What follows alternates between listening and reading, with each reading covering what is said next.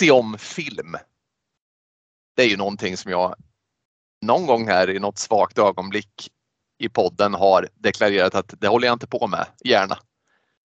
Eh, därför så är det lite konstigt då att det enda jag gör när jag ser på film i stort sett är att se om gamla filmer som jag redan har sett och det är ju det är den här motsägelsefullheten som, som den här podden på något sätt får representera. Det, det, är inte hela världen om man kommer med någon felaktighet eller något, något eh, påstående som visar sig inte stämma på, på det hela taget. Eller, eller vad säger du? Nej men så är det. Det, är ju, det hör väl till numera att eh, vi säger en sak i avsnittet förra veckan och sen får vi revidera veckan efter. Det är ja. sådana vi är. Vi är inte felfria.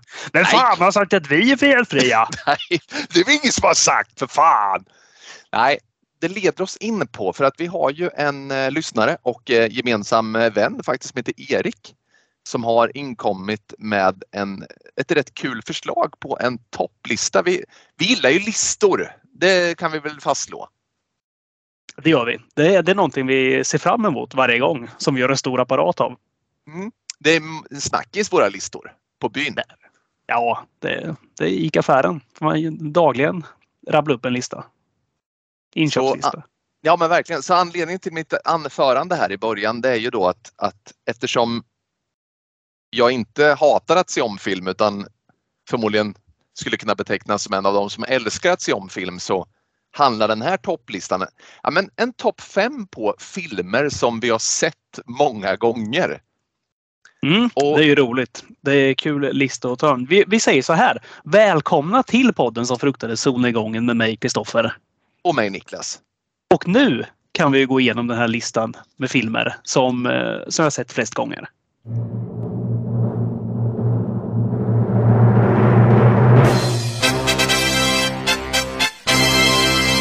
Filmerna vi sett absolut flest gånger.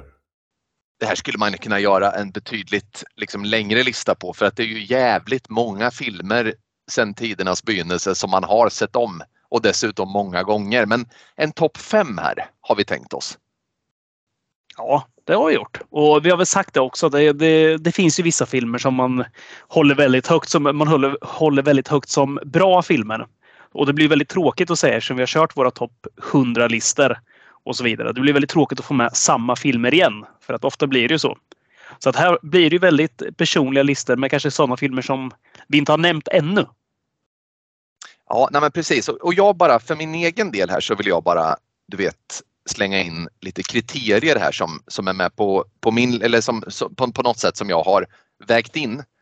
Och då är det ju, dels sa jag inte med Star Wars och jag är inte med Sagan om ringen för att om jag någon gång ska ha en filmkväll hemma och råkar sätta på tvn och någon av de filmerna går oavsett vilken i serien, ja men då kommer jag fastna. Så att de har jag sett enormt många gånger. Men de får inte vara med för de förstör den här listan lite grann i och med detta. En annan film som inte får vara med som jag också har sett miljarder gånger det är Braveheart och vet du varför den inte får vara med? Det är för att jag inte har sett hela. Jag har haft en tendens att se ända fram tills de sviker William Wallace. Då, då vill inte jag vara med längre. Så att, så att jag har liksom inte sett hela så den får inte heller vara med. Så Star Wars, Braveheart och Sagan om ringen får inte vara med på min lista. Har du några kriterier hos dig? Ja, men jag har med eh, räknat bort Star Wars faktiskt. Den tycker jag inte heller eh, ska vara med. För det är också en sån där. Jag, jag är precis som dig där. Jag, när det gäller de gamla Star Wars-filmerna ska tilläggas. Eh, jag kommer inte med de nya heller för den delen. Men nej, de, de placeras på en annan lista. Och sam, detsamma gäller faktiskt Hajen också. Den får inte heller vara med på denna. Det, så är det. Och väldigt många sådana här kampsportsfilmer. Som, för där är det också så att jag har nog inte sett hela, precis som du säger. Utan det finns väldigt många kampsportsfilmer. Mycket med Van Damme, så här Bloodsport eh, till exempel. Som man har sett bara för just en fight-scen som åkt på väldigt många gånger när man var yngre. Ja, det känner man ju verkligen igen. Men du, jag som den gentleman eh, jag är erbjuder dig att börja att köra din topp 5. Börja med femte där.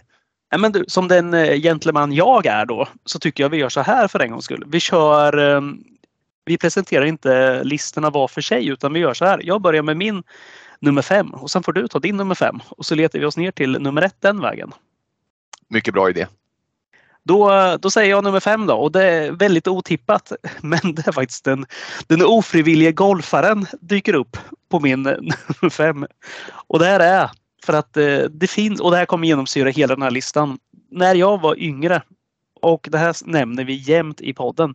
Utbudet som finns idag med film fanns inte. Det fanns inga streamingtjänster. Man kunde inte starta en film och sen eh, ångra sig efter tio sekunder. Nej, det här vill jag inte se. Eller ja, det kunde man och då fick man gå och hämta ett nytt VHS-band.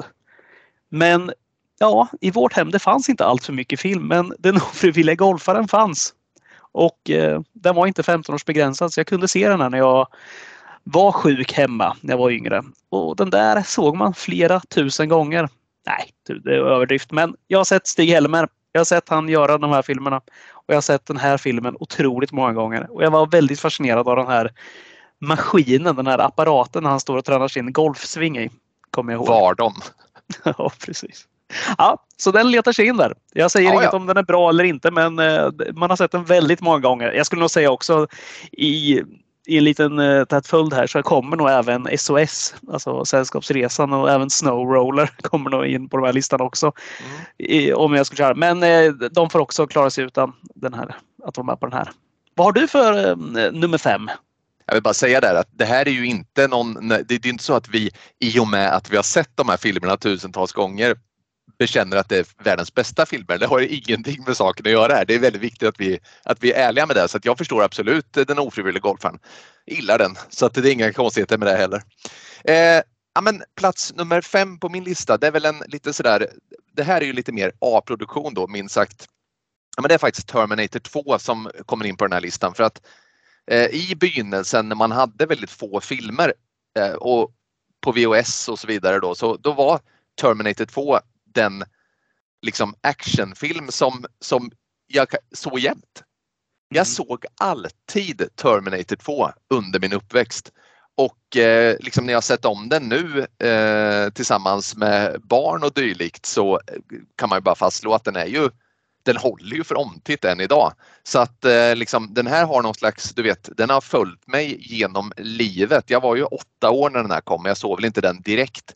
Men jag kan tänka mig att jag såg den om någon av mina bröder kanske hyrde den exempelvis. Så att från liten till nu, jag har sett den evinnerligt många gånger och det är ingen film som jag behöver skämmas för direkt. Nej, för fan. Den där håller ju än idag som sagt. Det där är ju, alltså, får man klassa som en av mina favorit-actionfilmer genom tiderna. Mm, Oerhört absolut. bra. Mm. Eh, jag hoppar upp då till eh, plats nummer fyra. Och eh, med den här repliken då, We are on a mission from God. Då pratar vi ju Blues Brothers, John Landis. Två bröderna Jake och Elwood Blues i svarta kostymer och solglasögon. Den här filmen, jag och min polare, vi måste ha sett den här Oh, jag vet inte hur många gånger. Det blev alltid i tonåren så såg man det på kvällarna när man ville ha lite musik på i bakgrunden bara. För den har jävligt skön musik hela filmen. Sen är den så perfekt att sitta och titta på för den har allt. Den har, den har en jävla ball scen där de kraschar polisbilar som ingen kan ha missat. Men den har en skön den har en jävla skön stämning genom hela filmen också så att det bara haka på och sen hänga med. Ja, underbar film. Och då säger jag så här.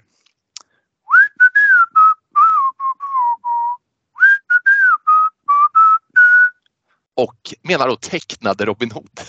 Eh, det här är ju, ja men eh, det är klart, vi har ju redan gjort klart, nu, nu nämnde vi inte det, men vi har ju försökt exkludera, eh, vad heter det, du vet barnfilmer och sånt där och delvis barnfilmer som man såg själv som barn men också barnfilmer som man ser och har sett mycket tillsammans med sina egna barn.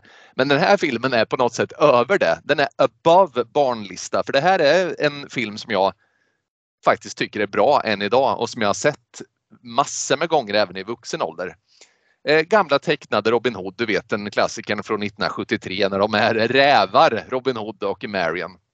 Och vi har väl sett en klassisk du vet, fritagningsscen där eh, eller stöldscen på julafton varje gång Kalankas jul så är den med. Men hela den här filmen är värd att se och musiken är, är gränslöst bra i den här filmen. Vet du vem som har gjort soundtracket? Nej. Han heter Allan i Dalen. Och ja, han, ja, Allan i Dalen ja såklart. Ja men det, det, han, är ju, han går ju runt som någon slags trubadur genom hela filmen där. Han är härlig. Jag vet inte varför, men jag återkommer alltid till Allan i dalen. Det är väldigt roligt. Just att det är på svenska också. Ja, ja härlig. Ja, ja den är schysst. Ja, det är kul när du säger det där för att skulle det egentligen vara en film. Skulle man ta en film som man har sett flest gånger då skulle ju ba, ba, ba, ba, ba, ba, ba, ba, ba, alltså Babblar-filmen. Den vet jag inte hur många tusen gånger vi har sett nu sista åren. Men Nej. den kommer ju inte leta sig in på den här listan. Nej. Den, det finns få filmer som kan göra sig, driva någon till vansinne så mycket tror jag, som just Babblar-filmen. Men nej, då ska vi ta en annan.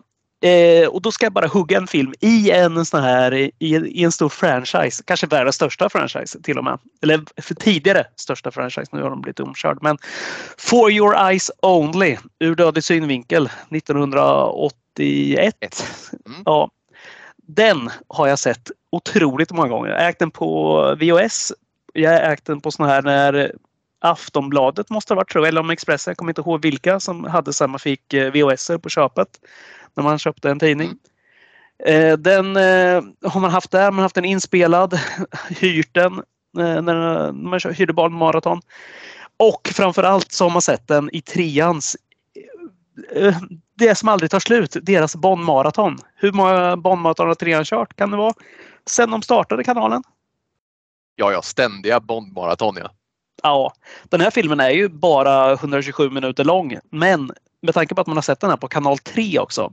Och kanal 3 var någonstans, du vet, man hade, jag växte upp med ettan, tvåan och fyran i kanaler. Mm. Kanal 3 har ju alltid varit den som hade kanske bättre filmer eller mer underhållande filmer för den, för den ålder man hade. För de, mm. ett, SVT körde liksom inte, de, de körde inte kickboxer och såna där grejer eller Bondfilmer. De har ju annan kvalitet på dem. Mm. Men trean körde ju alltid det här. Och det var ju väldigt kul att kolla på det. Men de hade ju alltid sin förbannade reklam där.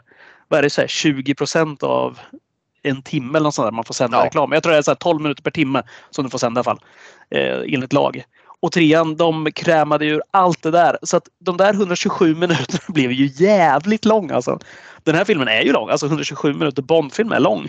Ja, det är, ja verkligen. Och varje gång, den här tar sig ju över hela jäkla världen också. Från den här eh, skidresorten till Korfu i Grekland. Det ska klättras på de här bergen. Så alltså, det är allt. Den är så lång. Och jag har sett den här 10 000 gånger. Men det där är faktiskt en av de bättre Bond-filmerna. Den lider lite förlusten av en riktigt karismatisk mästerskurk. Den har ju den här starke tysken när han åker skidor och hoppar backhoppning och allt vad det är. Men eh, liksom den här ledarskurken är ganska så anonym i den där filmen. Men det är som du säger, det är miljöombytena, det är bergsklättring, det är skidor, det är skridskor, han slåss ju mot ett ondskefullt hockeylag. Eh, du vet dykning, ja, den innehåller allt den där jäveln. Väldigt kul med den där tysken som blir så, när han jagar Bond blir så arg så att han lyfter den här motorcykeln någon gång. Sen kastar den. Kommer du ihåg det? Ja, ja herregud ja. Det minns man. Väldigt kul den scenen. För den fyller ju inte så mycket funktion att kasta den cykeln. Det är mer som en så här uppgivet vredesutbrott han får den. Ja, och sen för att visa hur hela stark han är också. Får jag ta en liten bara, parentes där. När jag var liten, ungefär samtidigt som man såg den första gången, alltså kanske i lågstadiet, mellanstadiet där någon gång.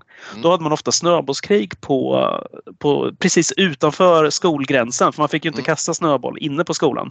Nej. Eh, så var man tvungen att gå utanför. Väldigt konstigt där, nästan som att, ja, någon oskriven regel där. Då, då gjorde man sina isbollar, för de gjorde ont att bli träffad av. Då mm. hade vi en annan, en eh, en äldre kille som gick några klasser ovanför dem. Han gjorde aldrig små bollar så som man kunde kasta utan han gjorde en jättestor snöboll som han rullade ihop. Alltså den var helt enorm som han gick och bar på hela tiden. Och jag än idag så är jag alltid förundrad över det där för att han vart ju nedkastad med snöbollar hela tiden. Man gick omkring och bar på den där liksom som någon slags megavapen liksom. Som han hade. Oh. Så man var ju alltid livrädd. Ah, nu kommer Rickard med den stora snöbollen så akta er. Men jag, jag, tror aldrig någon kan bli träffad av den. Nej.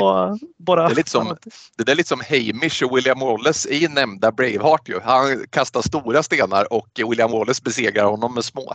Ja men exakt så var det. Jag kommer bara ihåg att han gick omkring där liksom, som någon slags Goliat. Där? Såg väl mycket mer enorm ut när man var så liten också. Ja, skitparentes. ja, fantastiskt. Eh, plats nummer tre på min lista. Kickboxer med Jean-Claude Van Damme från 1989. Den här filmen har jag, alltså den här filmen har jag sett så många gånger. Ohälsosamt många gånger. Om det här brödraparet Eric och Kurt Sloan som åker till Thailand eftersom Eric Sloan är världsmästare i American kickboxing så måste han besegra de bästa, åker till Thailand och möter där mardrömsmotståndaren Tong Po. Blir förlamad, Kurt Sloan tränar upp sig för att hämnas och en uppgörelse gör, eh, en uppgörelse äger rum i slutet där med du vet eh, händerna lindade med hampa och glasbitar. Ja ah, jävlar vilken rökare alltså. Vilken actionfilm och vilka vilka fight-scener alltså ändå. Det här är en hånad film men jag vidhåller att den för sitt syfte håller den alldeles utmärkt. Fantastisk! Ja, det där, det där behöver man inte skämmas för. Det var ju precis som jag sa där innan. Så här. Man har ju sett alla de där filmerna. Mycket bara för vissa slagsmålscener. Och det där ja, är ju verkligen en av dem. Det är ju mm. den, Bloodsport. Ja, men sen finns det ju en jäkla massa andra också där. Lite så här eh, Jackie Chan-filmer som man också har slagit på sett. Rumble in the Bronx är väl den. Mm. Det är väl med kylskåp, eller kylskåpet är väl med i 50 000 Jackie Chan-filmer. Men den kändaste kanske. Ja. Så att det, ja, väldigt kul det där med att doppa de här eh, Eh, hampalinnade händerna i glas där. För det är väl mm. det de gör parodi på sen i Hot Shots 2 va? Ja, ja, det är gelébjörnar istället. Gelébjörnar ja. Verkligen. Alla står och vrålar Teddy Bears, Teddy Bears. väldigt kul. Ja, det är väldigt, väldigt kul faktiskt. Ja, Nej, men det där är en eh, riktigt uh, schysst uh, actionfilm faktiskt. Det är ju det är så, självklart så är det bitvis löjeväckande hur dåligt skådespeleriet är många gånger och eh, tramsigt och så vidare. Men, men på en sån lista så måste den in för jag kan inte ljuga. Jag har sett den här till döddagar alltså. Går han ner i eh, spagat någon gång i den? Ja, han får ju hjälp. Va? Alltså det är ju, han, de, han sliter eh, isär, precis som de gör i Bloodsport. Alltså han kan ju inte riktigt ta splitten. Sen måste en sån här ondskefull eh, hjälpreda till tränare så här, hjälpa honom. Så här. En annan, en annan klassisk scen är ju att han släpper kokosnötter i magen på Van Damme ifrån eh, du vet, eh, toppen av en palm. Just det, för att det? Ja, men det, den där, fast det där älskar man ju ändå. Det är ju som ja. i, i Rocky 3 va? när han är uppe i, eh, i sin lilla trästuga där. Fyran va? Fyran, ja det är det. Mm. När, när han ligger och tränar också, de slår han på magen där. Det är också ja, så så man, man gillar ju, alltså fan vad svag man är för de här eh, träningsmontagen ändå. Ju... Med någon så här schysst uh, upbeat musik och så här. Man bara känner så här nu, nu ökar det och nu kommer vi. Det här är, det här är vägen till slutfighten.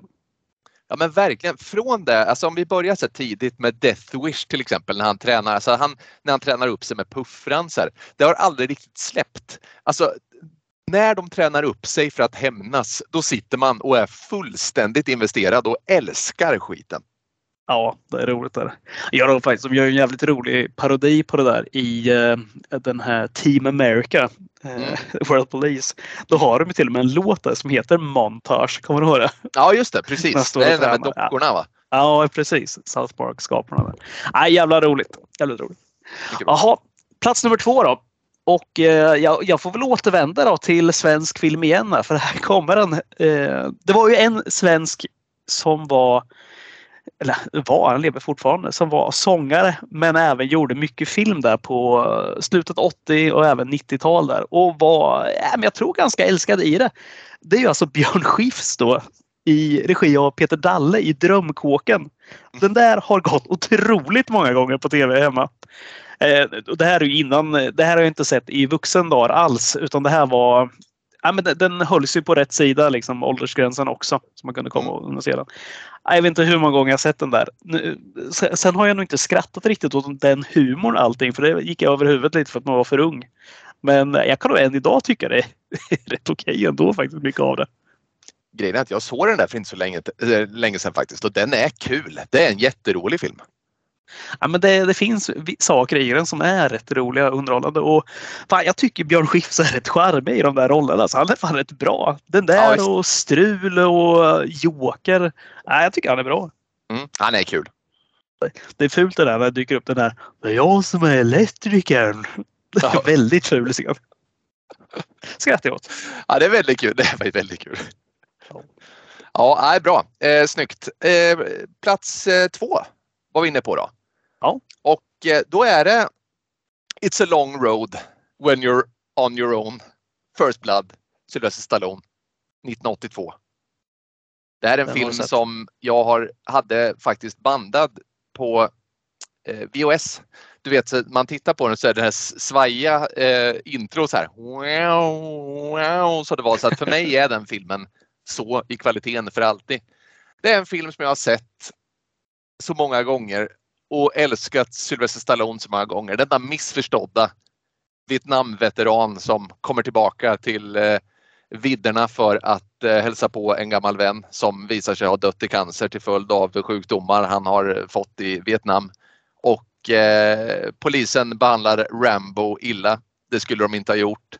Rambo flyr ut i skogen och det spelar ingen roll vad eh, de skickar efter honom. De kommer eh, råka mycket illa ut. Som överste Troutman säger när de eh, ska hämta Rambo. Remember one thing, a good supply of body bags, säger han. Eh, eh mycket bra film och den här är ju bra på riktigt. Det är en av världens bästa actionfilmer. Jag älskar den här. Ja, den är uh, ruggigt bra. Jag är så jäkla svag för det där när, när man flyr ut i skog eller djungel. Jag älskar djungel tror jag och skog det är så nära in på man kan komma. Du vet, när det är, ja, som Predator. Det är samma mm. liksom. Det är samma typ av miljö. Jag älskar det där när folk ser in i sen jaga någon i kamouflage. Du vet, gillras fällor hit och dit. Jag, jag kan inte nog poängtera hur mycket jag älskar det. Ja, nej, jag håller med dig. Det är fantastiskt underbart faktiskt. Ja, ja det är härligt. Jaha, då är vi i topp då. Mm. Nummer ett. Och ja, det blir ju otippade filmer, så är det bara. Ja, det, är ju, det finns ingen röd tråd heller. Nej, nej, det gör det inte. Och vet du, den, nummer ett där på min lista, det är alltså Dödligt vapen. Tre som letar sig in här. Ja, det är där han skjuter en ungdom va? Ja, precis. De, eh, det är ju den här, eh, de har ju såna här cop killing bullets, alltså såna här pansarbrytande skott. Eh, Murta och, och, Riggs har ju blivit, eh, vad fan säger man, så här, demoted för att de har ju så här blåst av en bomb i början som de ska desarmera och lyckas spränga ett stort hus istället. Och så är det ju den här gamla snuten som har blivit en skurk då. Jag kommer inte ihåg vad han heter nu. Men eh, ja, han åker ju ja, och sen tar massa vapen. Och eh, ja, Riggs hittar ju sin nya tjej här. Joe Pesci är med igen. Ah, den, den är bara härlig. Den, den är härlig rakt igenom. Där har vi också ett hockeyslagsmål där de flyr över en is, kommer jag ihåg, under en match. Ja, men precis. Men du, är, hur är det nu? Visst för att... Eh, nej, men exakt. Rena Russo heter hon va? Ja, Renee precis. Russo. Ja, det blir ju hans donna där under filmen. Hon var stor förr. Ja, ja. Och eh, det, det, är ju ett jävla härligt slut där de är på någon sån här ja, men, stort bygge när folk har blivit ingjutna i cement. Vilket de alltid blir i såna här filmer. De mm. onda mm. måste ju dumpa dem och då dumpar man dem i husgrunder. Och så är det en sån här liten Uzi tror jag till och med. Kommer du ihåg vad mycket Uzis det var förr? Som ja, var? Det, det var det enda automatvapnet som fanns. Hade man inte en M16 hade man en Uzi. Det var det enda. Ja, verkligen. Sökarna, I sökarna hade de väldigt mycket Uzis.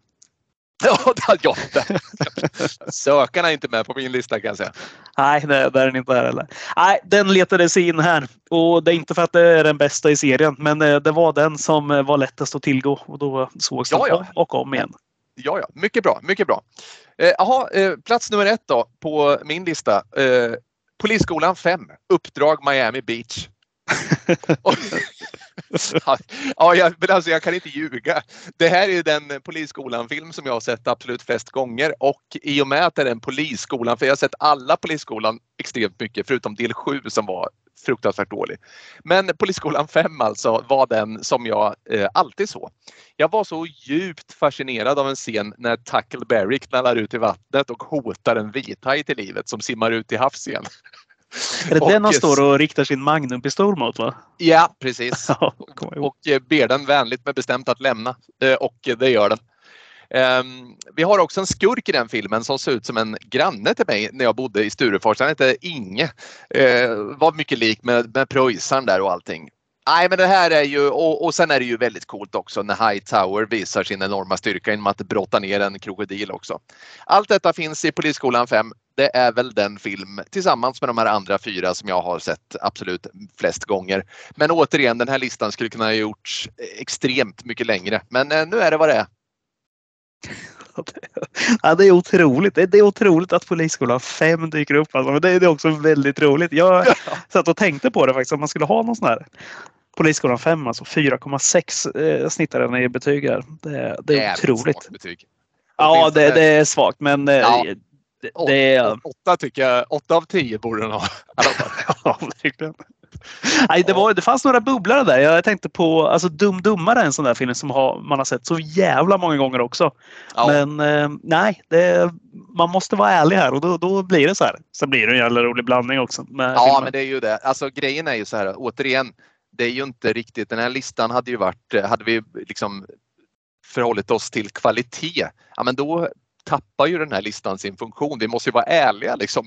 Och, och bara, och alltså det mycket har ju handlat om att vi har haft ganska kanske skralt utbud vad gäller vad vi kan se för någonting. Men eh, ja, då blir det så här.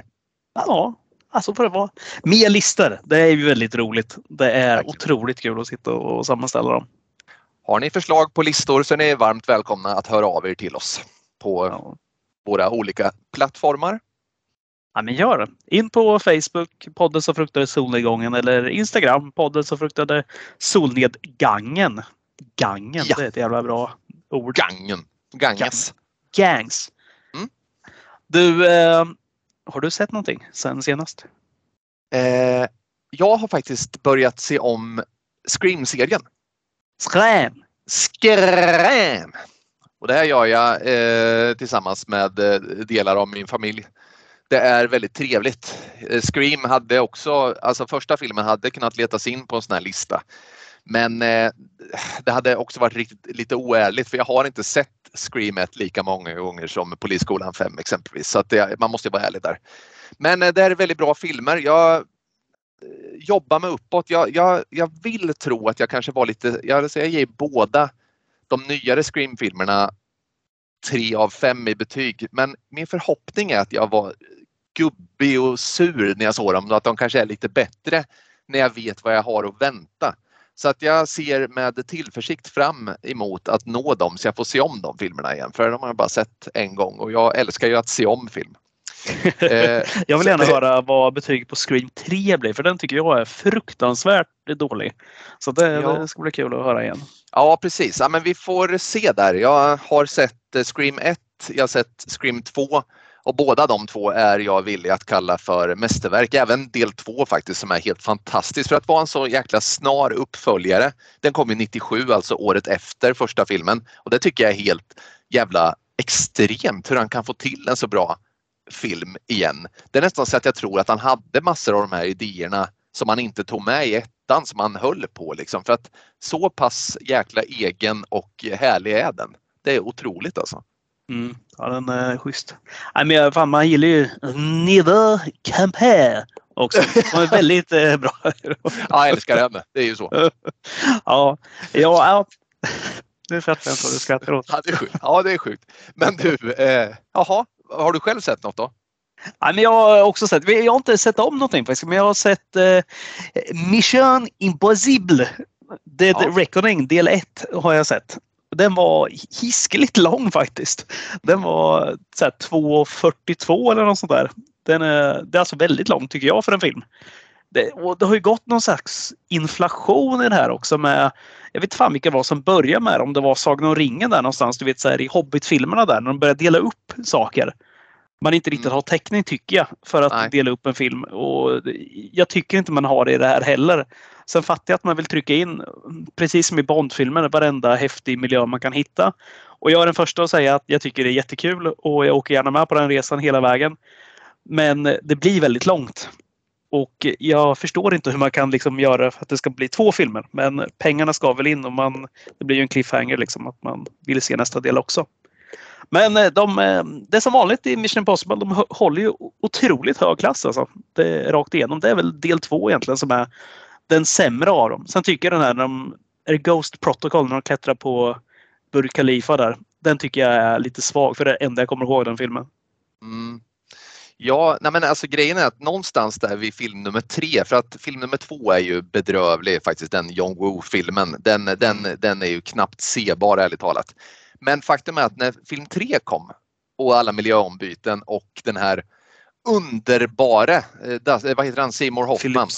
Philip Seymour Hoffman. Precis. Han är ju, han, eh, vilken jävla skurk han gör. Och där någonstans tycker jag nästan att Mission Impossible går om Bond alltså samtida. Det, det, det var liksom top notch väldigt action och det har ju hållit i sig det där. Ja, men det, ja, det tycker jag med. För jag tycker att det är så att när Bond gick till... Alltså Goldeneye tyckte jag var svinbra med Pierce Brosnan. Sen efteråt tycker jag det tappade så jäkla mycket där. Brosnans filmer var inte bra. Resten. Nej. Och då gick ju Mission Impossible om istället där. Sen eh, fick de ju ett uppsving där med eh, Casino Royale igen som var Just skitbra. Mm. Givetvis. Men nej, Mission Impossible håller en riktigt jävla bra nivå hela vägen. Det är kul. Jag ser Ja, fram emot jag- del två där. Ja, men det, jag måste se den där också såklart. Det har bara inte blivit av. Men däremot så, så eh, nej precis. De är, de är ju så jävla hisnande. Det är underbart att, att hänga med på de där actionscenerna. Han är ju fan mästerlig på det där, den gode Tompa. Ja, alltså, och sen är det ju så att de kör väl samma regissör till många av de här nya också. Det är bland Christopher McGuire tror jag han heter. Mm. Eh, som kör. Och han eh, verkar duktig på det där. Bra på att skapa spänning. Det, för det är det som krävs liksom. Ja, verkligen. Jag såg en Jaha. skräckfilm också som hette, eller skräck och skräck, den var skräckinjagande dålig. Om inte annat. Surrounded. Jag älskar ju hajfilm. Jag slog på den här filmen och eh, min tjej sa så här att du blir som förbytt varje gång det är en hajfilm på gång. Du måste se dem. Ja, sa jag. Ja, så är det. Så är det.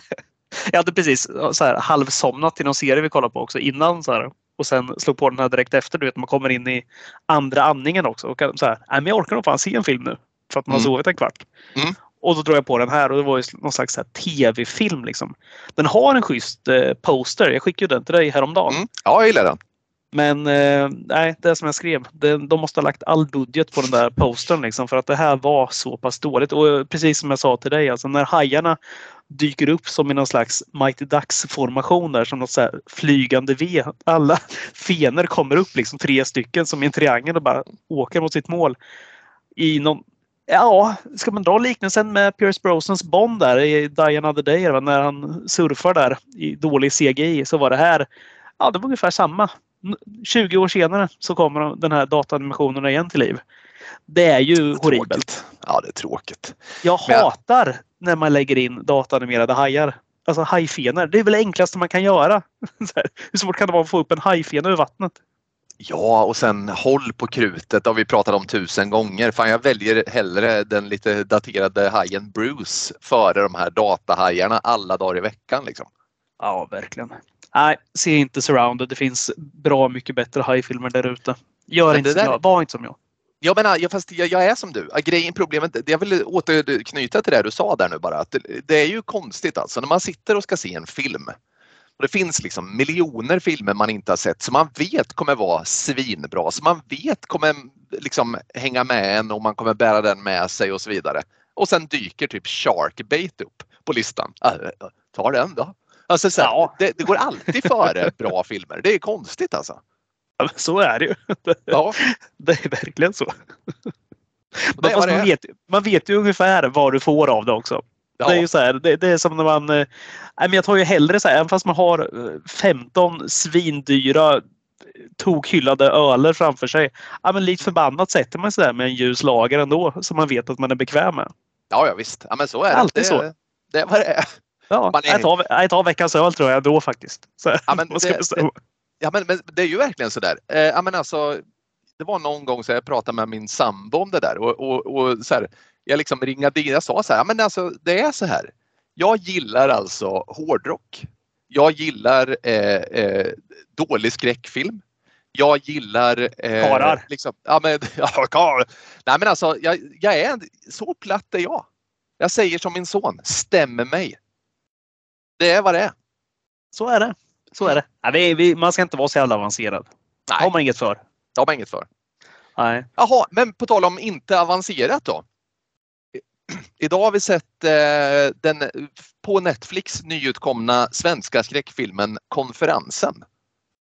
Vi är så jävla i nuet nu i podden som ni Ja, märker. Så här är det inte ofta. Det är inte ofta vi ser något nytt. Det är den här och Nunnan 2 alltså. Det är nya, nyaste filmerna vi ser.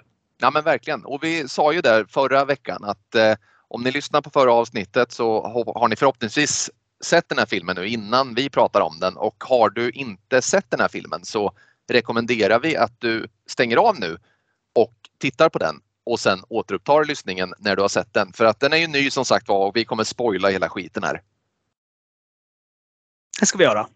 Du, eh, svensk skräck då? Där är man inte bortskämd. Nej, vet du vad, det är väldigt konstigt. Alltså på kort på kort arm, ja. På rak arm sådär. Så, ja, men besökarna har vi pratat om i, i närtid. Vi har eh, liksom kanske nämnt Strandvaskaren.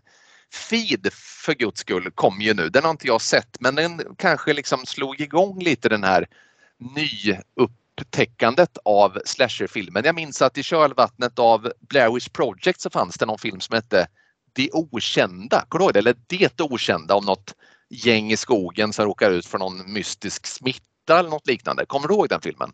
Ja, det okända kommer jag ihåg. Eh, den tyckte jag var horribelt dålig. För att Ja. det var väl just för att det var en eh, totalt, i stort sett, plagiat på Blair Witch. Ja, skulle jag säga att det var. Det kom ju någon annan där, Sleepwalker. Det måste ha varit ungefär samtidigt. Mm, Kanske något år efter. Den var lite, lite otäck ändå. Jag vet inte, Ja, kanske men- mer thriller än skräckfilm kanske. Mer thriller skulle jag säga, men den var helt okej. Men sen har det ju varit några andra, alltså det, det var ju någon sån här kortfilm av en svensk eh, den här Lights Out, det är väl ingen svensk film men den har ju rötterna i Sverige på något sätt. Ja, David F Sandberg gjorde den ja. Innan Just han gjorde långfilmen Lights Out. Mm. Ja, men sen kom det den här andra sidan där. Den har inte jag sett heller. Men den har ju fått rätt bra betyg. Den har vi sagt att vi ska försöka se till podden någon gång. Ja, sen finns det de här gamla blödaren också. De här riktigt gamla svenska filmerna. Som, Mm. eh, vad heter den? Camp Slaughter, kan den heta så? Det kan en den heta. Svensk film. Ja. Jag minns Svart Lucia minns jag också från ungdomen. ja, just det. Ja, Men det finns som sagt, stycken. det finns massor. Det här, nu pratar vi på uppstuds, vilket vi alltid gör utan några stödanteckningar överhuvudtaget. Så att det är därför som det, som det säkert missas lite grann. Men har ni några förslag på några svenska skräckfilmer som vi inte nämner här nu i all hast så får ni gärna höra av er om det också såklart. Ja, men verkligen. Men du, eh, då ska vi. Ka- Konferensen då, från Mm. i år. Eh, Baserad på Mats Strandbergs roman. Mm. Eh, Har du läst den? Nej, det har jag inte gjort. Jag har däremot läst eh, Hemmet och jag har läst Färjan av samme Mats Strandberg jag tycker han är bra faktiskt. Ja, eh, härligt. Mm. Jag har inte läst något av han, men eh, jag misstänker att det kan vara bra. Det jag såg av filmen så känns ju manuset som att det skulle kunna vara väldigt bra i bokform. Absolut. Men du, jag har faktiskt förberett en liten gubbig limerick här som jag kan läsa upp för dig. Ja, men ja tack. Att åka på konferens går inte alltid som en dans. Utan mat eller wifi och på tråkiga teamövningar ställs gruppen onekligen på de svåra prövningar och kroppsdelar förloras lite till mans. Du, eh, tack för detta Niklas. Det, det är väldigt kul där att limerickar. När du säger gubbigt och limerick så ja, det är väl det, är väl det man förknippar just limerickar med. Att det är Ja, väldigt är det. gubbigt. Tycker det är så fult så det passar in på något sätt. Ja, det är det. Limerick. Så fult ord också. Ja, det, Ja, det är kul. Ska Ja. inte fastna i det, men det Nej. är väldigt roligt. ja. Eh, ja men du, vad har vi här nu då? Vi, ska vi börja med att gå igenom det här härliga eh, karaktärsutbudet? För de är ett litet, litet, litet, litet anhang med, eh, med folk här som ska ut på konferens.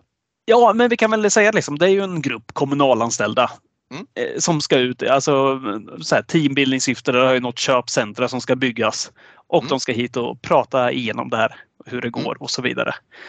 Så att, ja, men det gör vi väl. Vem, vem vill du börja med? Nej, men vi kan väl börja med, jag tycker att eh, vi eh, kan göra klart med liksom de som är lite, vad ska vi säga, lite gruppledare för det här gänget. Dels är det, och jag måste få börja med honom för att han är ju en enorm karaktär alltså. Det är den här karaktären Jonas som är någon slags projektledare för det här spektaklet. Spelad utav Adam Lundgren, en väldigt bra skådis faktiskt om jag får säga det själv. Han är ju känd för rätt mycket. Eh, där jag minns honom primärt ifrån det är den här Jonas Gardell-serien Torka aldrig tårar utan handskar där han spelar en av huvudrollerna och är väldigt bra där också. Eh, ja, men en riktig så här lismande rövnisse ärligt talat. En så här, du vet som, som allt han bryr sig om karaktär, eller karaktären, ja, karriären ska jag säga. Och han är en sån här riktig ögontjänare, vill bara bli ansedd som den liksom mästerhjärna han vill vara. Eh, väldigt mycket roliga detaljer kring den här mannen och hur han eh, liksom harvar fram och, och, och bara är vidrig. Ja, det är ju väldigt. Jag satt och tänkte på um, The Office och Ryan tänker jag direkt på där. Den här som är den här som ska göra raketkarriär. Liksom allting är bara tjuff, tjuff, tjuff. Nu kör vi uppåt, uppåt, uppåt. Kom igen nu, Mm. alla ska med. Och det, Ja. är så, det, och, ja, man känner ju verkligen igen det där från verkliga livet också. Det finns ju så otroligt många sådana här personer. Och det är väldigt kul att du säger det för att det, parallellerna till The Office går ju inte att lämna därhän för att det här är ju en klassisk arbetsgrupp och har du jobbat några eh, liksom, år i arbetslivet och liksom så känner du igen de här karaktärerna. Visst, de är uppskruvade lite grann men det är ändå ett trovärdigt liksom, karaktärsutbud i den här filmen. För att Mm. under den här Jonasen så finns ju hans liksom, högra hand som är den här Kai som då skulle kunna vara Dwight Schrute då, exempelvis i The Office fast Dwight Schrute är ju, är ju inte Ryan-fan där utan men det är den här du vet lismaren som allt han vill, vill också vill komma upp i karriären, också vill visa sig på styva linan och gör allt som den här Jonas tycker är fantastiskt. Eh, allt är fantastiskt, allt han gör är bra, jag vill vara som han. Liksom. Ja, ja men verkligen. Fin svanktatuering har han också där. Ja, musiksmak och svanktatuering, det, det är hans styrkor. Ja, Nej, men han är otrolig. Han, är, han passar så väldigt bra. Han har lite så säreget utseende också. Han, eh, vad nu heter Kristoffer Nordenroth heter han som eh, spelar honom. Vi känner igen honom. Han spelar huvudrollen i den här eh, i Crazy Pictures film. Den här Den blomstertid nu kommer. Eh, men han, jag tycker han är duktig. Han, eh, han passar bra. Han blir så här väldigt töntig. Skulle jag kasta Lill-Erik i en film så skulle jag kasta honom, en yngre variant av honom. Ja men verkligen. Och de är så det här, de här två tillsammans, den här duon, de håller sig med så här vidriga engelska uttryck och så här You gotta earn the dollars och så pratar som att de är så här, att de är, från England och har engelska som modersmål. De är riktigt vedervärdiga men väldigt roliga ihop de här två herrarna ja, men alla såna här framgångscitat som finns på engelska, det kastar ju de fram och tillbaks mellan varandra hela tiden. Mm. Och jag så här luft-high-fivar varandra och sådana där saker. Ja, det är Ja, så visst. jävla töntigt. Så Ja. att det blir på ett kul sätt. Ja, det är roligt. Men deras chef då? Eller den stora ledaren, alltså Mm. Ingela där, finlandssvenska Ingela. Mm. Hon är ju oerhört positiv till allting. Ja, speciellt allt Jonas gör. Ja, hon tycker att han är väldigt duktig där. Känns lite som att han så här, har eh, avlastat henne lite och få den liksom, som driver saker framåt där. Trött på det här att eh, alltid behöva göra det själv. Utan nu är det Jonas som får köra. Nu kör vi efter honom och kom igen nu, kom igen bara. Och allt han gör är så bra och hon liksom du vet, om någon klagar på Jonas så, så klagar de indirekt på henne också. Hon är väldigt, väldigt förtjust i Jonas. Ja, verkligen, verkligen. Vi Ja, har också eh, karaktären Lina som man väl, den som är filmens eh, klassiska, för det här är ju en, en visst det är en skräckkomedi men det är en slasherfilm ju. Och i, i ordets alla bemärkelser egentligen. Och hon är väl the final girl här. Lina då som har eh, jobbat väldigt hårt får vi veta och är nyligen tillbaka från att ha varit eh, sjukskriven för att ha gått in i väggen. Så hon är lite sådär trött och hon är lite mer avokt inställd till Jonas och hans anhang här utan är väl lite mer kritisk då i sitt eh, förfarande helt enkelt. Hon sticker ju verkligen ut som den karaktär som är minst, alltså så här, eh, vad ska man säga? Om alla andra karaktärer är stereotyper som man bara har gångrat med hundra så är hon liksom en ganska normal person ändå. Absolut. och det innebär ju att hon blir väldigt tråkig, tycker jag. För att det är Mm. liksom så här, ja, men hon är för normal. Hon är så här ifrågasättande som någon annan kanske hade varit när saker och ting är helt märkliga. Och som sagt sönderstressad, utbränd och eh, ja, bara ganska grå. Men det är också det klassiska mallen lite för hur en final girl brukar vara. ju. brukar vara den lite mer Absolut. ordentliga personen som, som inte är sådär utsvävande och tar så mycket plats utan lite mer anonym som sagt var. Ja men så är det. Så är det verkligen. Det råder inget tvivel i alla fall när hon presenteras som att det här är vår final girl kan man säga direkt. Så är det verkligen. Och vi, bara eh, innan du ska få gå vidare där så ska jag bara nämna. Det är två karaktärer till som också är alltså, vi får säga, lite mer normala så att säga. Då. Och det är ju Amir och det är Nadja. Det här är två personer som också eh, Speciellt Amir är väl liksom, han verkar ju vara bra vän med Lina, liksom inget eh, kärleksförhållande där utan däremot så, så så är de goda vänner får jag känslan av. Kanske att Amir är lite förtjust i Lina, men det är inget som han visar på något plumpt sätt. Och sen är det Nadja som är, ja, men, har hon är rätt smart så här. Hon ifrågasätter mycket av de idiotbeslut som Jonas och Kai har tagit och även Ingela och sådär. Och blir indirekt och ifrågasatt också för att hon är så negativ och sådana saker. Så det är väl Lina, Nadja och Amir som är filmens mer, eh, ska säga, normala personer så. Mm. Hon Nadja tycker jag är duktig också. Hon var ju med i eh, En man som heter Ove va? Ja, den har inte jag sett men det kan stämma ja. Jag är ganska säker på att det är hon som spelar hans eh, granne där. Jag tycker hon är riktigt bra där också. Hon, hon känns som en som är så jävla snäll. Hon ser verkligen jättesnäll ut. Mm. Bahar Pares med reservation för uttalet heter hon. Ja, ja hon är duktig där. Mm. Jaha, vi har ju Annette också. En, ja. Eh, ja eh, jobbig miljökärring har jag skrivit här. Ja. Om man får säga så här, man brukar alltid göra som The Office gör när de beskriver en, H, en person som jobbar på HR. Mm. Så är ju Annette den jag skulle säga antagligen sitter på HR. Väl, alltså, om vi, har, vi har sagt att de här andra är ifrågasättande. Men Anette är ju ifrågasättare på ett helt annat sätt. På ett mm. helt annat plan. Otroligt jobbig människa att ha med sig. Sån som, finns det någonting, om man ska gå ut och ha kul, så finns det någonting man kan skada sig på? Finns det någonting som kan hända här? Finns det någon som kan ta illa upp på, på det minsta lilla promille här? Där är hon där. Då har hon hittat det där. Ja, Ja men så är det och Jag, det här är en skräckfilmspodd. Jag, skulle aldrig, jag, jag kommer aldrig delge några liksom, egna ståndpunkter vad gäller politik eller någonting sådant. Men hon är väl den där klassiska sinnebilden av hur jag tror att man ser på många som röstar på Miljöpartiet i Sverige då, av någon anledning. Rätta mig om jag men du vet att det är, så här, det är jobbigt att du pratar om miljöfrågor. Jag vill inte höra så här, så därför så stänger vi av när du pratar Anette. Det är ingen idé att du kommer med dina miljöperspektiv. Det är lite den känslan ju. Ja, verkligen. Helt rätt. Helt rätt. Ja, det där är gänget som åker på konferens. Ja, vi, vi, vi har två till som vi måste ta upp. Ja, det är ja, ju Torbjörn och Eva ska vi ta med såklart. Eh, och, och, de är ju väldigt, det är ju de, och de är ju jävligt roliga eh, faktiskt. Det är ju Torbjörn. Torbjörn, han är lite eh, vad ska jag säga, han är den lite åldrade gubben. Han har varit med förr och han vet att det här är ju bara skit med de här konferenserna, tycker han. Han vill hellre att vi bara sitter och snackar lite och sen eh, tar en pilsner typ. Du vet, den, eh, säkert den bilden av önskemålet hur en konferens ska se ut. Men tyvärr så måste man ju då ha de här arbetsrelaterade momenten också. Det gillar inte Torbjörn. Han vill helst bara ta en, en pilsner. Och likadant är det väl lite med hans eh, kollega där, Eva. Vad säger du om henne? Ja, men hon är ju, det är samma skrot och korn egentligen de där två. Där. Eva vill ju hellre så här, jag vill gå och sticka och dricka rödvin istället i fred. Bara ta och det röka lite. Och röka lite. Hon röker mm. väldigt mycket. Ja.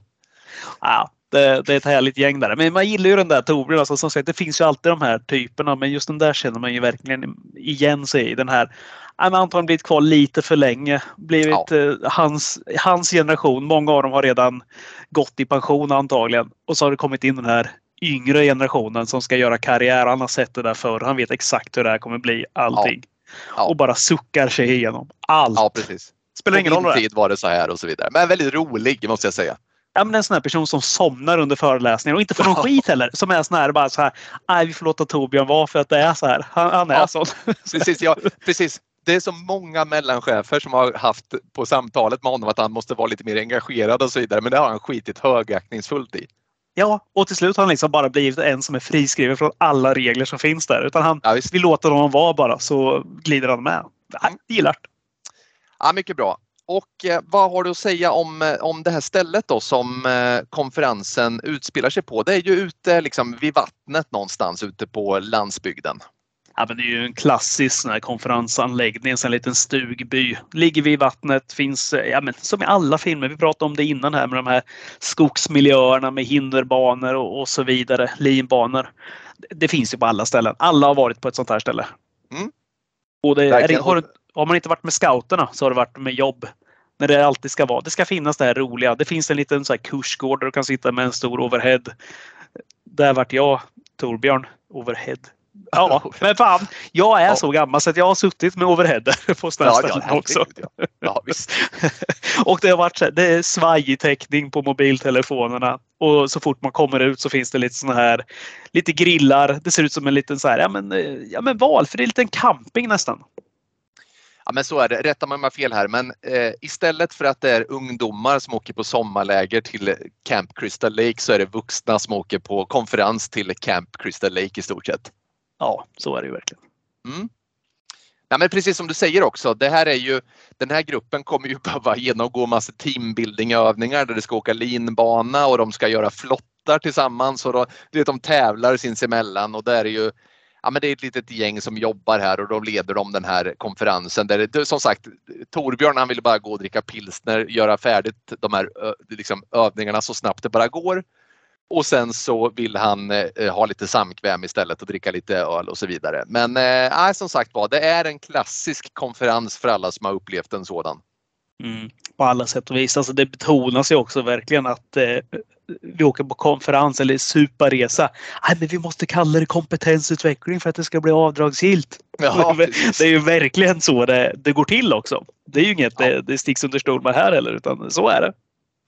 Så är det verkligen. Och eh, ja, alltså vad ska vi säga då? Vi kan väl gå in på det. Den här konferensen kommer ju inte vara, eh, den här eh, bägaren kommer inte vara fri från smolk, så kan vi säga, utan på den här konferensanläggningen i skogen runt omkring och bland dem så kommer det dyka upp en klassisk maskerad mördare såklart som kommer ta ut dem en efter en.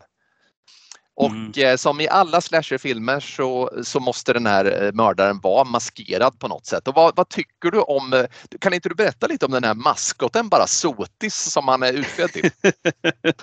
ja, en av filmens absolut starkaste bitar är ju just den. För de har ju den här konferensen, konferensen det, det är ju ett köpcentra som ska slås upp till att börja med.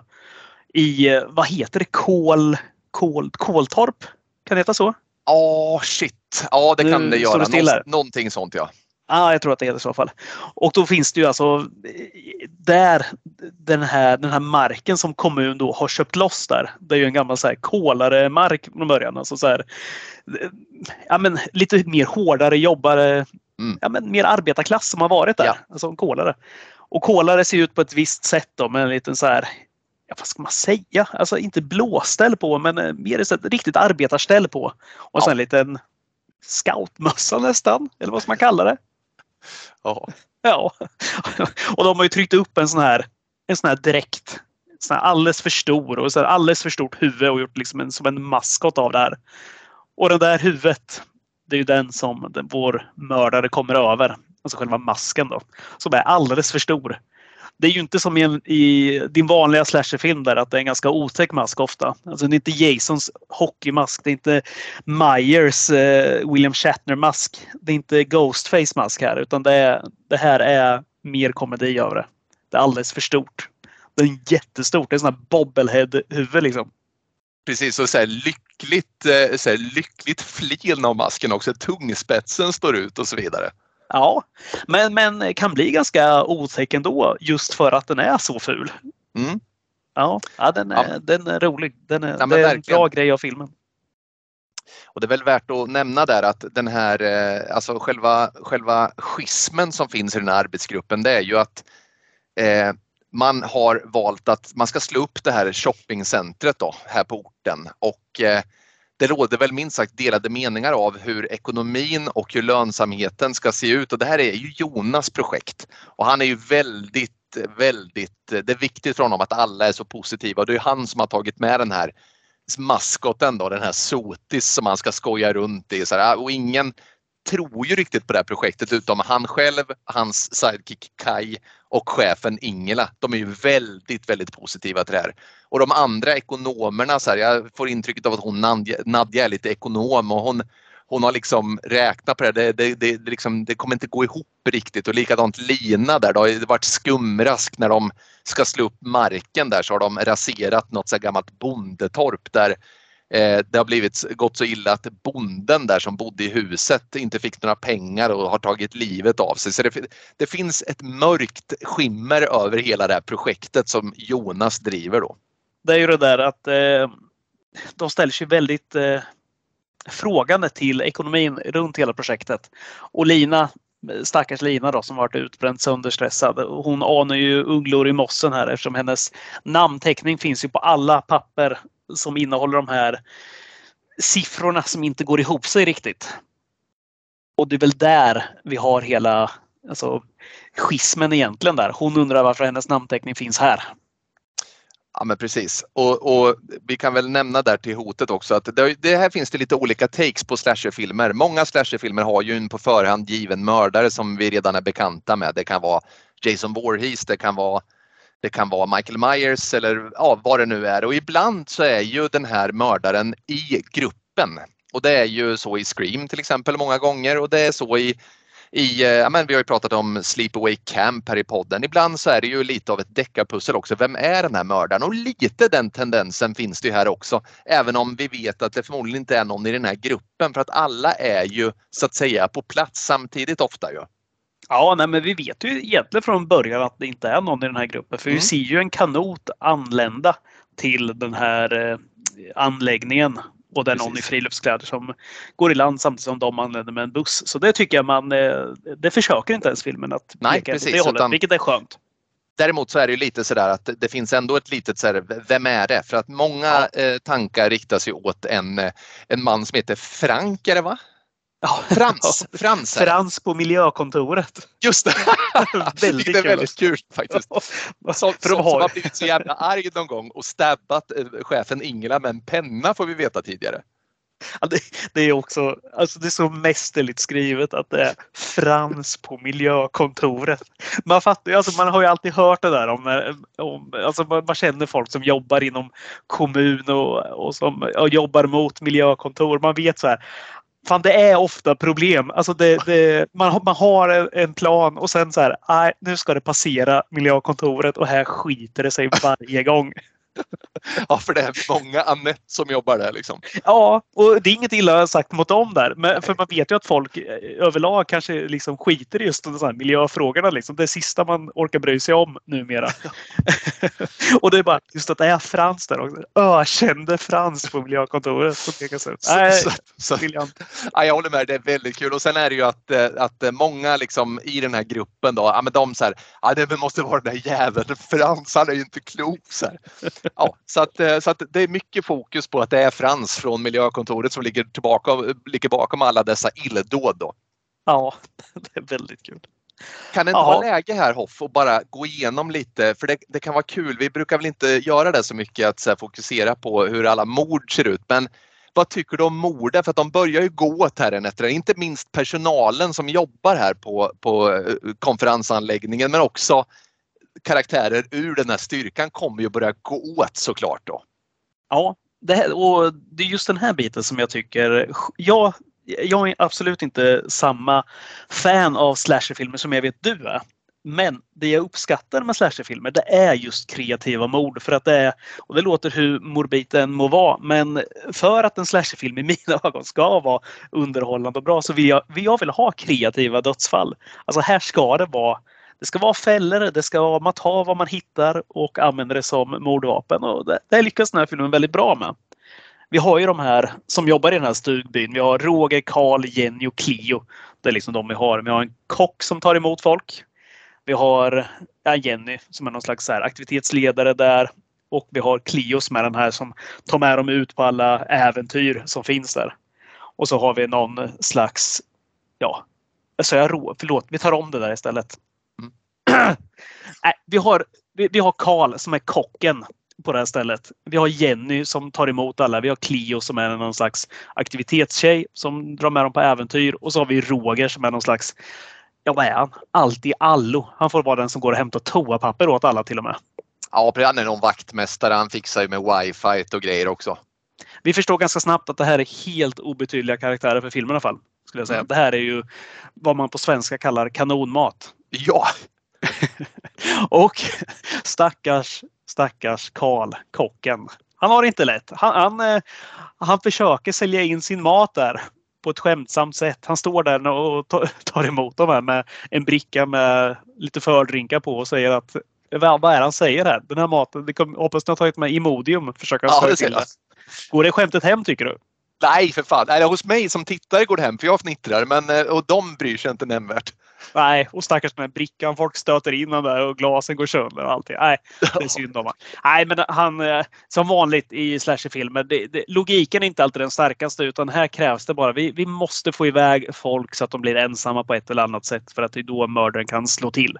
Ja, och så verkligen. är det ju givetvis här också. Så att den här lilla stackars Karl där. Han eh, åker iväg. Han ska inhandla någonting som saknas. Det skulle han inte gjort. För att ute i skogen där, då är den här kamouflerade mannen som har, eh, ja, lagt ut fällor. Klassisk skogsmullefälla. En mm. planka med spik i. Den kör man alltid men, över oavsett ja, hur man den kör. Och eh, sen är det grävda fällor också med spikar, alltså sådana här pålar i. Mm.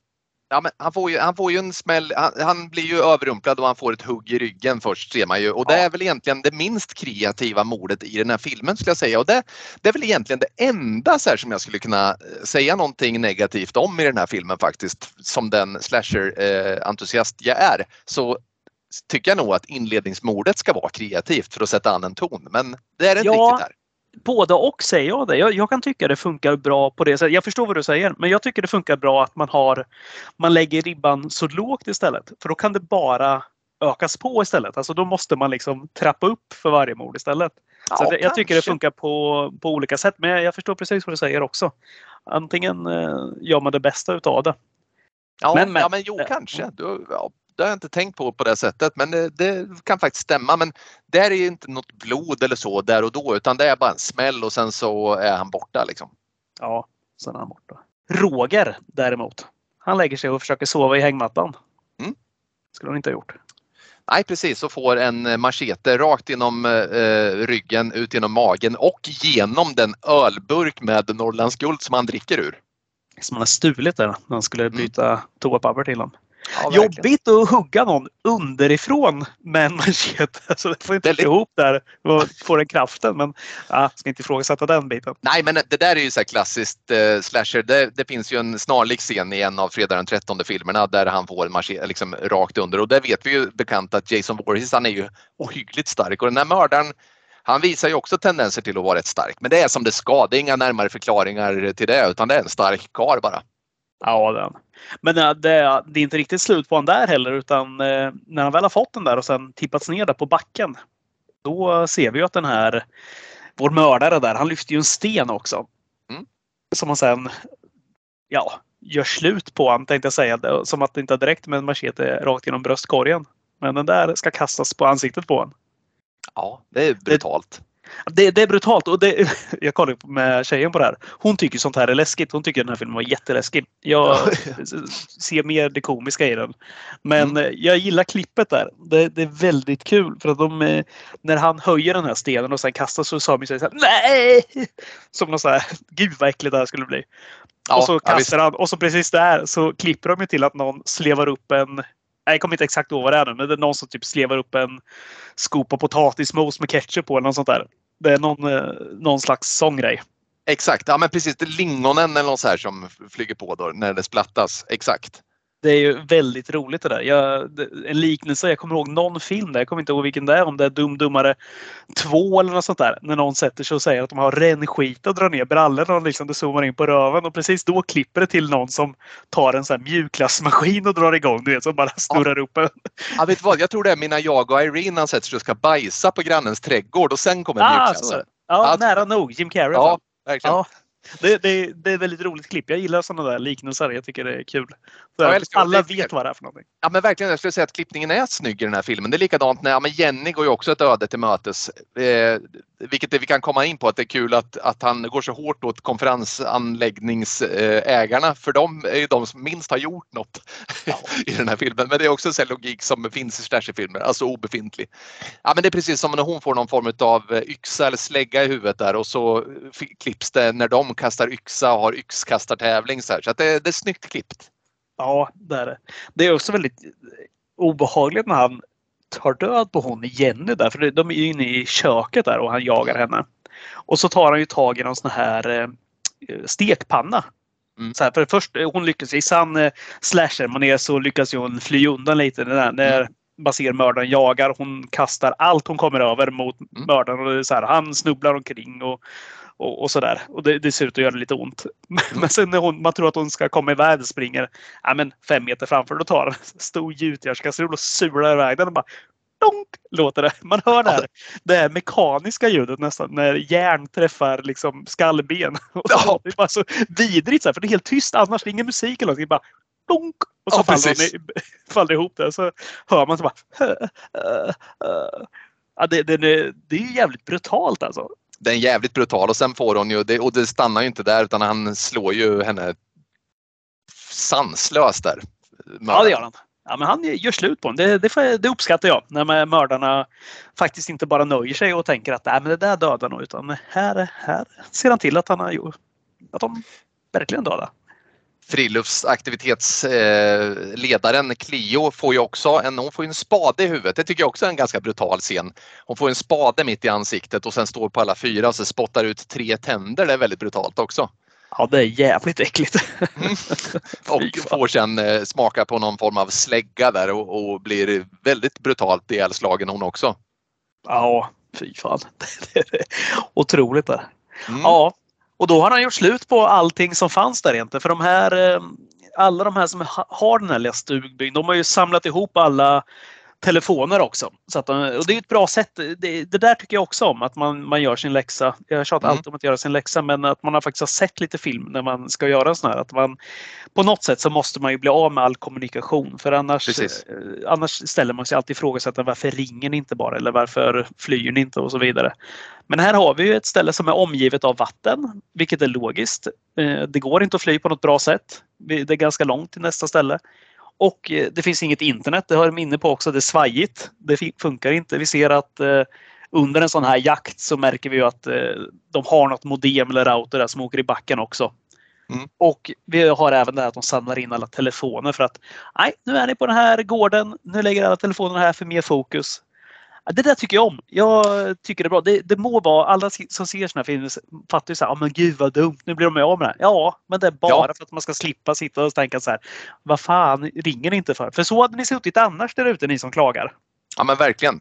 Och likadant också att han tar kocken måste ju lämna konferensen precis i början av filmen för att fixa med, eh, ja men det är väl gasol va, till spisen där. Och då har de också tagit ett av de få fordon som finns på konferensanläggningen. Så allt, jag håller med dig, allt det där är väldigt bra, befriande för då är, eh, måste de vara där liksom. Ja, och det är inte liksom bara för att man ska sitta där och, och, och komma undan med just att så här, men nu finns det inget sätt. Men jag vet att det där är så här. Man måste minimera alla såna här ifrågasättande delar som finns. För det finns ju andra saker givetvis att ifrågasätta. Men sådana där grejer brukar vara sådana som alltid dyker upp annars. I någon så här SVT Babel sitter och ifrågasätter en sån där grej när de recenserar en slasherfilm. Så här, orimligt. Ja men verkligen. Men du, och vad, vad liksom, jag tycker vi, vi kan väl ändå också börja gå in på hur de, det är inte alla som, normalt sett så är ju en final girl the final, så är det inte riktigt här utan det är flera Mm. överlevare men det är ju några i den här personalgruppen som går åt. Ja, det är det. det, det. En efter en. Vem har vi att börja med där egentligen? Vem är det som först eh, stryker med? Jag tror att den som först stryker med är eh, stackars Kai i eh, bassängen faktiskt. Otroligt rolig scen för övrigt. Mm. Kan vi prata lite om den bara när vi Ja, är där? Det måste vi väl göra. Ja. Det är för att det är ju en sån här. Man får ju säga så här också. ska- tilläggas. Kai är ju otroligt eh, karriärsinriktad. Det är mycket yta på Kai. Han, eh, han är ju den som går och ska ta bilder och lägga upp på Instagram och skojar ganska friskt om hans 83 följare där. Eller Mm. 12 följare. Man Ja, har. det liksom spelar ingen roll. 12 och 83, det är inte särskilt många i Nej. vilket fall. Eh, och han är ju väldigt så här, ah, men det, det här ska tryckas ut för alla och se hur bra det är. Så här, Nästa gång drar vi till Dubai. Så här, det ska vara så Mm. stort och häftigt. Så här. Nu har Ja, just. hamnat i Koltorps stugby, vilket inte alls är lika häftigt. Det finns ingen så här fräsch eh, så infinity pool där utan det är ett litet bubbelbad på en, på en sunkig trall. Där Ja, man har med sig lite så stereo med CD-skivor till. Mm. och musiken där när alla sitter och badar och dricker bärs. Eller det, ska göra, det, liksom, det finns ingen musik utan det finns bara såna här gamla det finns ingen ny musik. Det finns bara gamla hits där. De plockar med CD-skivorna och tar fram en Jan Johansen-skiva. Ja, visst. Det är väldigt roligt det där. För det, han ber ju någon dra på den här låten för att den betyder mycket för mig, säger han. Och det, det, är, det är otroligt kul det där och då går ju igång tonerna på Se på mig. För han sitter liksom i badet och sjunger med och så här, nästan dirigerar lite med händerna för att han är i nuet så mycket där liksom, och gillar den där stunden. Ja, men verkligen, det finns något så här ursvenskt i att det är just Se på mig med Jan Johansen. De spelade tidigare spelade de ju Thomas Ledin och de kör också Sussi Tapper, du vet, Sussis orkester, den här Dansa naken i månens sken eller vad den heter. Den ja. är ju också så klassisk svensk låt som alla gillar liksom. Får jag ta en parentes igen här eftersom det är väldigt mm. kul där och det är ju att eh, jag vet inte, vi har ju jobbat tillsammans du och jag tidigare Mm. på ett annat företag. Vi behöver inte nämna det vid namn här för det kanske blir tråkigt. Men det är just väldigt, alltså, de här karaktärerna känner man igen från sådana ställen. Mm. Det här företaget vi jobbade på innan hade ett 20-årsjubileum, eller 25-årsjubileum, där vi var i, på ett större ställe här i Linköping. Och då satt alla, hela ledningen, VD och allting från hela Sverige. Och då ska det komma ett uppträdande här. Man tänkte så här, ja, jag undrar vad det kan vara. Kan det vara något så här nytt och häftigt? Så här, nej, vem kliver ut på scen då? har, har släppts ut från torken precis också, vad man har läst i tidningarna. Nej, Jan Johansen kliver ut på scen. Uppträder Oj, då var inte jag med. Nej, och han ser ut även som typ, kommer ihåg Pelle Blom alltså, som satt i Premier League-studion för ett tag sedan? Herregud ja. Så, ring i örat och ser ut att vara... Han ser ut att han är 50 men han försöker se ut som han är 25. Mm. Och Jan Johansen gjorde det här också och körde sin Se på mig. Till många lite äldre kvinnors stora uppskattning. En annan ja. satt mest och suckade och tänkte så här. Ja, så här är det nog. Det är så här livet blev. Här sitter jag i kostym och ser Jan Johansen en torsdagkväll också eftersom ingen fick bli för onykter antar dagen efter. Ah, se, se på mig. Var det Jan Johansen solo? Han hade något så rockband som hette Ignition också vill jag minnas. Ja du, jag vet inte fan. Hör, om du hör det här mot all förmodan Jan, det var ingen stark kväll där. Det var inte jättemånga som applåderade. Det var inte jättemånga som dansade heller. Kul ändå. Nej, ja. men Okai sitter ju där och lyssnar på musik och eh, sen kommer mördaren. Ja. Han, han kommer också inte i någon så här jättefart heller utan han, han de, alla har ju alla har ju berusat till sig lite här. Ja. Lite grann i alla fall. Så att när det kommer den här kolaren, alltså den här stora masken iklädd där. Och så står han med en sån där utombordsmotor. Som man liksom kommer gående med och så drar igång. Det ser ju inte jätteenkelt ut när han kommer gående med den här. Nej, och det är väldigt kul också att den inte går igång direkt utan det krävs ju en tre, fyra drag först. Medan Sky sitter och väntar och undrar varför. Han tror ju att det är Jonas. Ja, ja, precis eftersom Jonas haft den här dräkten innan där. Mm. Nej, och sen, sen får vi ju en eh, klassisk sån här när de köttar sönder någon med motorbåt. Klassisk ja. braindead med, yes. ja, med gräsklippare eller liknande. Så det, Så det är, kul. Tankarna går ju ganska snabbt. Ja, väldigt brutalt. Ja, verkligen. Alltså grafiskt så är det ju, där spars det inte någonting. Nej du. Jag tänker direkt på SOS Sällskapsresan där. Kommer du ihåg det? När den här grabben som är med står och bläddrar bland hyrfilmerna i den här lilla kiosken. Så står mm. han och kollar på så här Motorsågsmassakern tror jag det står, eller det står något annat för of mm. copyright skäl då. Men så, så tänker han så och läser lite om det och så hör han bara det här går igång så här, Och så är det ju någon som står och vispar grädde där med en utomhusmotor ja, som man kastar ut genom rutan. Jag vet inte om det är någon slags hyllning till den samtidigt som en hyllning till alla 80-tals slashers eller 70-tals slashers också då med Motorsågsmassakern. Ah, kan vara en kombo. Härligt i vilket fall där. Mm jag gillar att man kan hitta sådana anekdoter ändå. Även om man inte ens letar efter så är det så här, just det, det där. Ja, nej men verkligen. Nej men så, så där, det finns ju. Det är väldigt mycket godbitar här som, eh, som passerar faktiskt i den här filmen. Ja, det är det. det, är det. Eh, Ingela åker på på bästa. Du pratar ju om Emil och eh, eh, Ida. Eller Lina eller Ida eller vad heter hon? Lilla systern Ida. Ja, just det, senast i Salens slott. Ja, just ja, precis då, då, hon, hon blir uppskickad i flaggstången men hon är inte fäst på något humant sätt utan hon får en eh, lina runt eh, halsen helt enkelt och blir hängd i flaggstången. Ja, det, här, det är också en väldigt rolig scen därför att den här flaggstången är ju mitt i den här lilla stugbyn. Mm. Och eh, alltså det, du kan ju inte stå under liksom hissa, hissa rakt upp där utan det krävs ju lite att du går iväg med den här Mm. eh, snöret eller linan, repet då, för att hissa upp där. Så han går ju egentligen förbi hela vår samling med konferensgäster där som är kvar. De står Japp. liksom bara och tittar. Där kommer kolaren med, med, Mm. med ett rep och så bara Men gud, han hänger ju i Ingela! Så, så, Jaha, så, ja, ja. Så, Sen börjar det, sen börjar det klassiska, sen springer de åt olika håll. Ja, precis. Alla flyr. Och Jonas han springer rakt in i en uppspänd fiskelina som eh, nästintill till hälften skalperar honom. Ja, de- den eh, gör ont. Ja. Och, det som och, gör mest ont är ju egentligen att det är han, den här, ja, vår mördare. Mördare har ju satt upp fiskelinor där mellan träden. I, I vanliga såna här, vanliga och vanliga, men i många skräckfilmer så är det ju inte fiskelinor man sätter upp. Eller gör man det så sätter man upp en betydligt grövre. Så det brukar ju ofta vara eh, någon slags ståltråd istället. Alltså någon, någon vajer av något slag som, eh, Mm. som ska skära halsen av. Det, vi har ju sett många som kommer cyklande eller åkande på mopeder och sen får huvudet avslitet av det här. Ja. Men här är det liksom, det är inte tillräckligt. Det är ju brutalt. Det är jättebrutalt att få, få huvudet avslitet. Men det blir ju faktiskt ännu brutalare om du har en ganska slö fiskelina, alltså en nylonlina som går. Som är så stark så att den istället sätter sig och skär in kanske en, eh, ja, men en halv centimeter liksom runt om. Så att han nästan skalperas istället. nej men verkligen, jag håller med till fullo. Det är ju det är en väldigt brutal scen. Men, men, men sen så är det ju, det är ju, sen är det lite flykt och lite fighter och sådär som äger rum. Men det är ju bara ett dödsfall kvar och det kommer ju i filmens absolut, nej förresten förlåt. Vet du vad? Den allra mest kreativa nästan tycker jag, den är ju kvar. Där Amir tyvärr, den gode Amir får sätta livet till.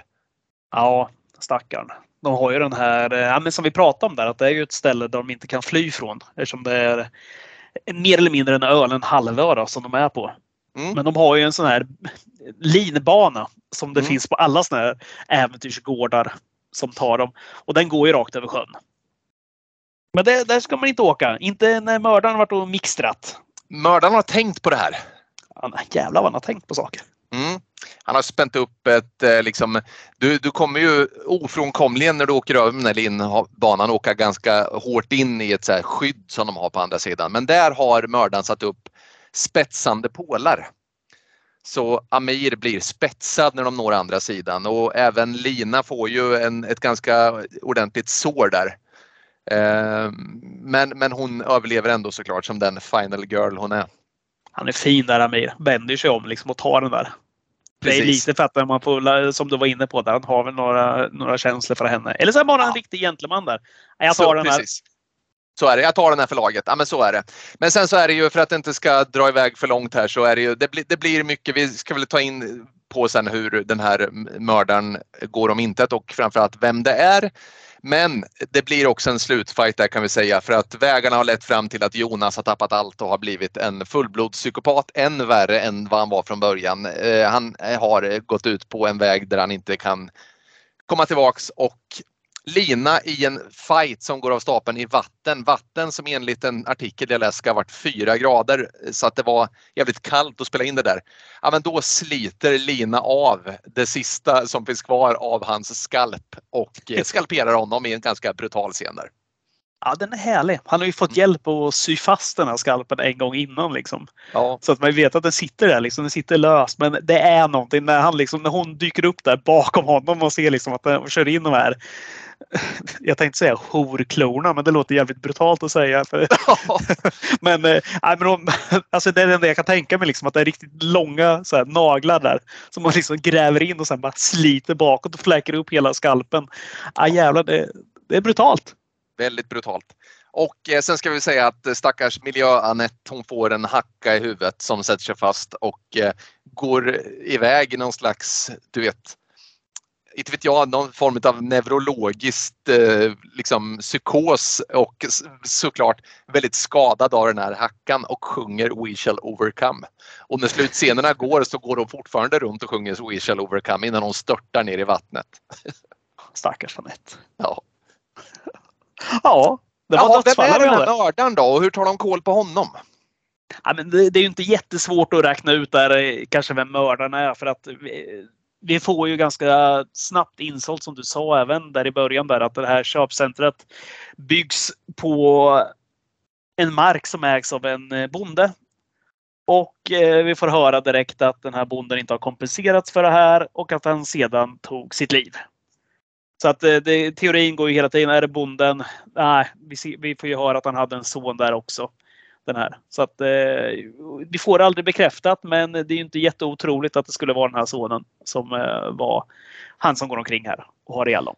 Ja, men så är det och det, det, är faktiskt en väldigt härlig dödsfight som går av stapeln mot slutet med väldigt otippade innehålls, eh, eh, huvudrollsinnehavare. Det är, alltså, det är alltså Nadja, det är Eva och det är Torbjörn versus Sotis. Och det slutar med att Nadja hugger huvudet av Sotis helt enkelt. Då. Ja, med den här Weapon of choice blir den här guldspaden som ska ta första spadtaget i det här köpcentrabygget också. Mm. Det säljs verkligen in som det här. Om, om Maurice Wallis i Pulp Fiction har en, en, en koffert som det glimmar ur, som man undrar vad det är för någonting. Det är samma här i, fast det här är guldspaden. Det är som man vet att den här kommer till användning. Så är det verkligen. Ja, men den, den, den är lite central. Den finner lite roliga anekdoter kring den där spaden under filmens gång. Men den, den används å det grövsta i slutet. Ja. Mm. Och där har vi det. Det är filmen. Men du, jag, jag tycker, vad, vad, har du något så här, du vill lyfta och sen får du gärna så här, väva ihop det med ett litet betyg till den här filmen. Jag tycker den här filmen är trevlig. Det, man ska ha klart för sig en sak och vi är en skräckfilmspodd i, i grund och botten den här filmen är, den har ju skräckelement såklart, såklart. Men det är mycket mer humor. Den, eh, sen har den grafiska dödsfall. Men är det en läskig film? Nej, den är inte eh, otäck om du inte, om du inte är väldigt nykommen till skräck. Så då kanske du finner något läskigt i den. Men annars är det bra mycket mer humor. Eh, men jag tycker den funkar jättebra som eh, en skräckkomedi eh, inga konstigheter där. Jag, jag älskar mest av allt hela den här konferensbiten för att jag känner jag tycker det är sån otrolig igenkänningsfaktor i alla karaktärer i hur tråkig en konferens kan vara med alla de här bikuporna, arbete i smågrupper och utmaningar och personer som inte vill vara där och personer som går in för det alldeles för hårt och det är helt omöjligt att hitta någon, någon jämlike i det här. Det, bara, det blir bara blaj av det allt som oftast. Så det är väldigt roligt tycker jag. Men sen tycker jag också om de här kreativa dödsfallen. Jag älskar att man, eh, man lägger fokuset där och att man inte spar på krutet heller utan det, är så här, det stänker blod. Och det stänker blod igen och igen. Slår man med en slägga, då slår jag fem gånger för att vara säker på att du är död. Och det stänker blod varje gång. Mer och mer och mer. Det tycker jag om. Och jag tycker vi har faktiskt ett jäkla bra skådisar också här. Jag har läst mycket om att folk säger att det är dåligt skådespeleri men fan jag tycker att för att uppfylla just det här att få en överdriven karaktär. Det är inte att du är dålig skådis. Det är ju karaktärerna som är så här. Så här måste du göra en karaktär. Det går inte att vara en bra skådis. Du skulle inte kunna ha Robert De Niro som Jonas. För han, det skulle bli otrovärdigt på det andra sättet istället. Jag tycker det här är perfekt. Jag tycker det är skitbra. Och eh, betyget i sig. Ja, som skräckfilm kanske jag skulle sätta det som en tvåa, men som en komedi så tycker jag nog att det är en eh, stark trea eller en fyra i alla fall. Det, det, någonstans där landar jag. Ja, alltså det här är ju, jag håller med dig i mycket. Jag tycker också, jag har också hört eh, det yppas om att skådespeleriet skulle vara dåligt och att eh, karaktärerna är obegripliga och så vidare. Men eh, jag förstår inte det för att jag tycker att som sagt var det här är ju eh, självklart lite uppskruvade karaktärer utifrån sina karaktärstyper såklart. Eh, för det är ju en film trots allt. Och, men jag tycker att det tvärtom är ganska trovärdiga karaktärer. Faktum är att jag, jag känner igen dem. Jag känner igen alla dessa karaktärer från arbetslivet. De finns överallt. Och eh, jag tycker att skådespeleriet särskilt minnesvärt tycker jag Adam Lundgren som den här Jonas här och även Kristoffer Nordenroth som du nämnde som Kai. De är ju fenomenala alltså. Eh, och jag, jag, jag, jag, jag tycker verkligen att det är väldigt bra.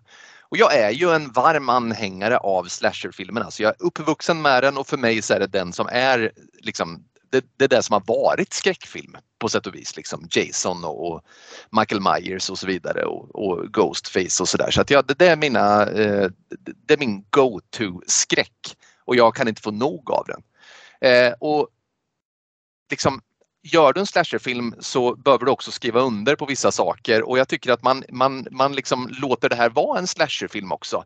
Med mer humor såklart än vad det brukar vara för det är som du säger, det är väldigt mycket humor och faktum är att jag skrattar högt flera gånger sådär. Men den är också en eh, slasherfilm och jag tror att eh, för den vanliga tittaren som tror att den ska se något så här otäck thrillerfilm om en, ett konferensgäng som åker ut och blir mördade en efter en, men då kommer du bli besviken för det är en komedi också. Det är en skräckkomedi.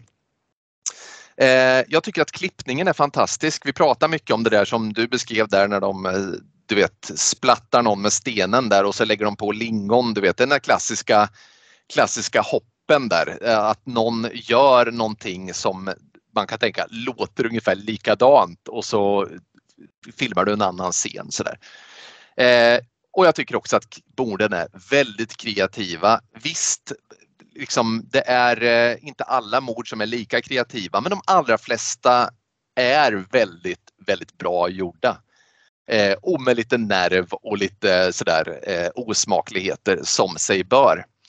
Eh, jag tycker att det här är eh, faktiskt en mästerlig film utifrån sin nisch jag vet inte med mig om jag sett en skräckfilm som ens nästan kan mäta sig med den här. En svensk skräckkomedi. Ja, det är eh, inte så många av den varan men i sin genre så, så jag, kan inte, jag, kan inte, jag kan inte tänka med någon. Eh, jag, jag ger, som den slasher-konnässör jag är, jag måste ge den 5 av 5. Det är högsta betyget till konferensen och mina varmaste rekommendationer. Trevligt! Får vi hoppas att han gör något nytt kul då, den gode, vad heter han, Patrik Eklund va?